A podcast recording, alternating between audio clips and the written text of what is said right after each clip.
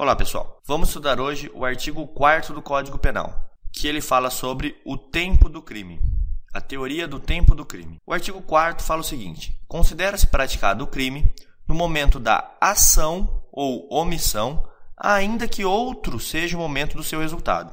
Nós vamos estudar o tempo do crime para saber exatamente qual que é o momento da prática do crime.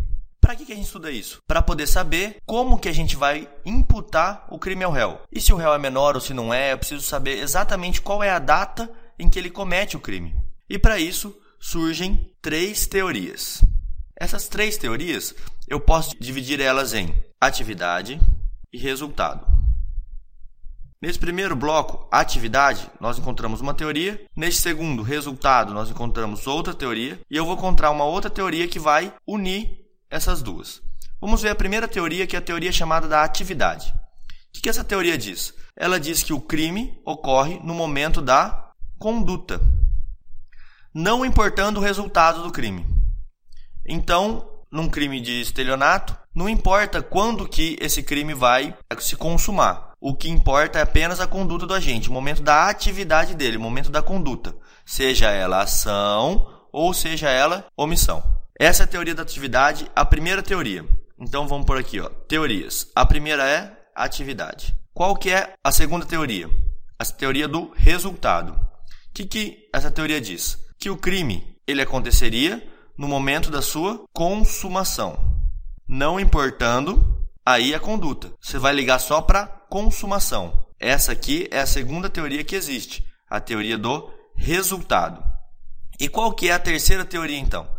A que une os dois, que fala tanto faz. Pode ser atividade ou pode ser resultado. Pode ser tanto na hora da conduta quanto na consumação. A isso nós damos o nome de ubiquidade. Ubiquidade. Essa ubiquidade é a terceira teoria. Então, sobre tempo do crime, eu posso ter essas três teorias: atividade, resultado ou ubiquidade. A ubiquidade também é chamada de mista. Por quê? Porque ela mistura tanto atividade quanto resultado. Tanto faz, pode ser conduta, ele pode vir tanto para cá, quanto ele pode vir para cá na consumação. Tanto faz. E o resultado também tem um outro nome que pode vir pedindo para vocês, que é a do evento, tá? Teoria do evento, mais mais conhecida como teoria do resultado. Essas três teorias, então, elas definem é, o tempo do crime. Mas o nosso Código Penal, isso está expresso aqui no artigo 4 adotou apenas uma, uma dessas teorias.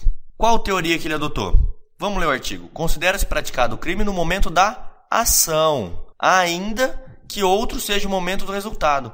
Então fica bem claro que no nosso Código Penal foi adotado a teoria da atividade. A teoria da atividade, então, foi a teoria adotada pelo nosso código. É essa que vocês vão responder na hora da prova. Qual foi a teoria adotada no tempo do crime?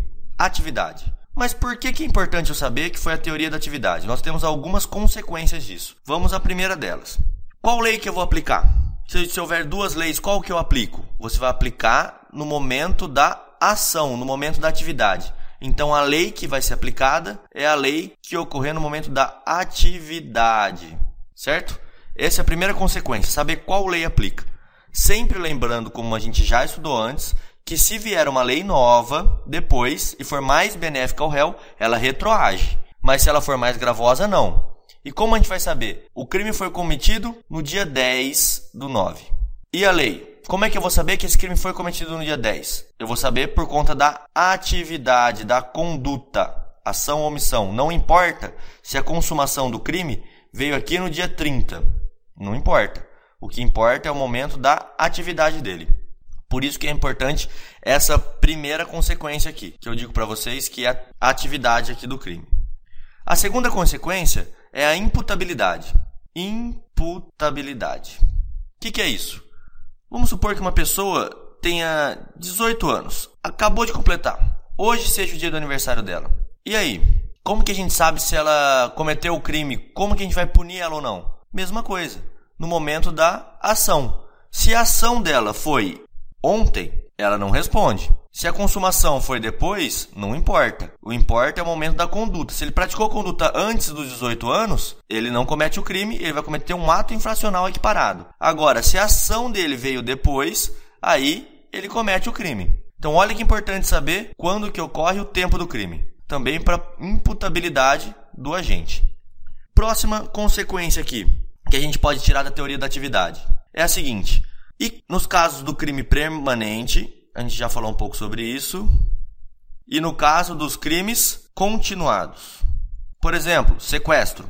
Sequestro é um crime que ele vai se consumando a cada dia, vai tendo uma atividade a cada dia. Então, pessoal, como que eu sei quando ele é praticado? Ele é praticado todo dia, ele reitera a conduta, todo dia ele tem uma nova atividade. Então, enquanto não cessar o sequestro, esse crime continua sendo ativo, continua sendo a atividade, a teoria aqui. Então, se uma pessoa com 17 anos começa o sequestro quando tinha 17 anos, só que ao longo do sequestro ela faz 18 anos, como que ela vai responder? Segundo a teoria da atividade, como ele comete uma atividade a cada minuto aqui do sequestro, ele vai responder como se ele fosse maior. Ele vai responder pelo crime, porque quando cessou aqui o sequestro, ele já tinha 18 anos. Essa é uma consequência no crime permanente. E no crime continuado, quando a pessoa comete um furto hoje, outro amanhã, outro depois, outro depois, nas mesmas condições de tempo, lugar e circunstâncias. E nesses casos, como que fica a nossa lei? Responde também pela última conduta, pela última atividade dele. A gente vai juntar todos os crimes num crime só, mas ele vai responder por essa última aqui, ok? Aonde está isso tudo? desses crime permanente continuado. Isso está exposto na súmula número 711 do STF. É aqui que consta que no crime permanente como no crime continuado, o agente vai responder pela lei que estiver em vigor no momento da última conduta dele, da última atividade que ele fez. Mais uma consequência então aqui da teoria da atividade do crime. É importante saber que o crime ele é cometido no momento da atividade dele. É isso que o nosso código diz. Uma última coisa aqui, eu vou até colocar numa cor diferente para a gente poder prestar atenção, que é prescrição. Quando o crime prescreve, a gente vai falar mais disso para frente, vamos falar conceito e tudo mais, só rapidinho.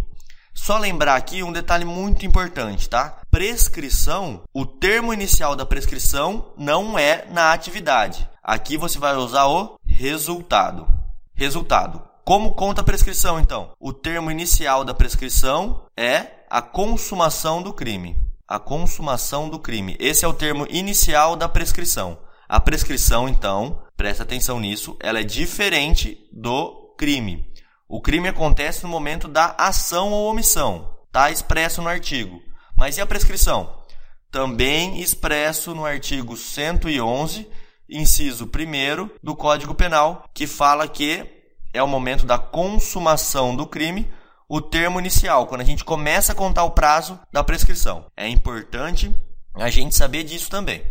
Mas uma coisinha que eu queria falar com vocês que a gente vai misturar agora aqui dois conceitos, tá certo? Vamos lá. É um procedimento chamado mnemônico. O que é esse procedimento mnemônico? Um procedimento para facilitar vocês, para que vocês possam decorar que a teoria do tempo do crime é atividade. A gente pensa em crime, a gente pensa em violência, a gente pensa em luta. Então vamos colocar a palavra aqui, ó, luta. Eu quero que vocês lembrem dessa palavra, luta. Por quê? Porque essa pequena palavrinha aqui, quando a gente lembrar de crime, ela vai definir duas teorias. E a primeira é do tempo do crime. Por quê? Quando você lembrar de luta, você vai lembrar que esse primeiro L aqui, ó, ele vai ter a ver com lugar. Esse T vai ter a ver com tempo. E aqui nós vamos definir o que? As duas teorias. Olha que fácil. Isso você pode matar uma prova só com esse exemplo. Por quê? Tempo, o A. O A vai te lembrar atividade, que foi o que a gente estudou agora. Qual que é a teoria então do tempo do crime? É atividade. Não é facinho de decorar? Luta, tempo, atividade. Vou só adiantar para vocês, vai ser um tema de uma próxima aula, mas vamos lá. E do lugar, do lugar, qual que é a teoria? Da U. O que, que é U? Vocês já viram aqui. Ubiquidade. Fácil também, hein? Ó, lugar, ubiquidade, tempo, atividade. Lembra disso? Luta, lugar, ubiquidade, tempo, atividade. Lembrou desse procedimento mnemônico chamado luta? Responde já duas questões que vai cair no seu exame da ordem no seu concurso, que é perguntar para você: qual é a teoria do tempo do crime? E cai exatamente assim. A pergunta é: qual a teoria do tempo do crime? Você vai escrever no cantinho lá da, da sua prova luta, lembrou tempo, atividade, já era, ó, matou a questão. Tá certo, pessoal? É importante então conciliar essas duas coisas, tá certo? O procedimento mnemônico para lembrar qual a teoria e lembrar de todas aquelas consequências que a gente já passou sobre o tempo do crime. Até uma próxima aula. Muito obrigado.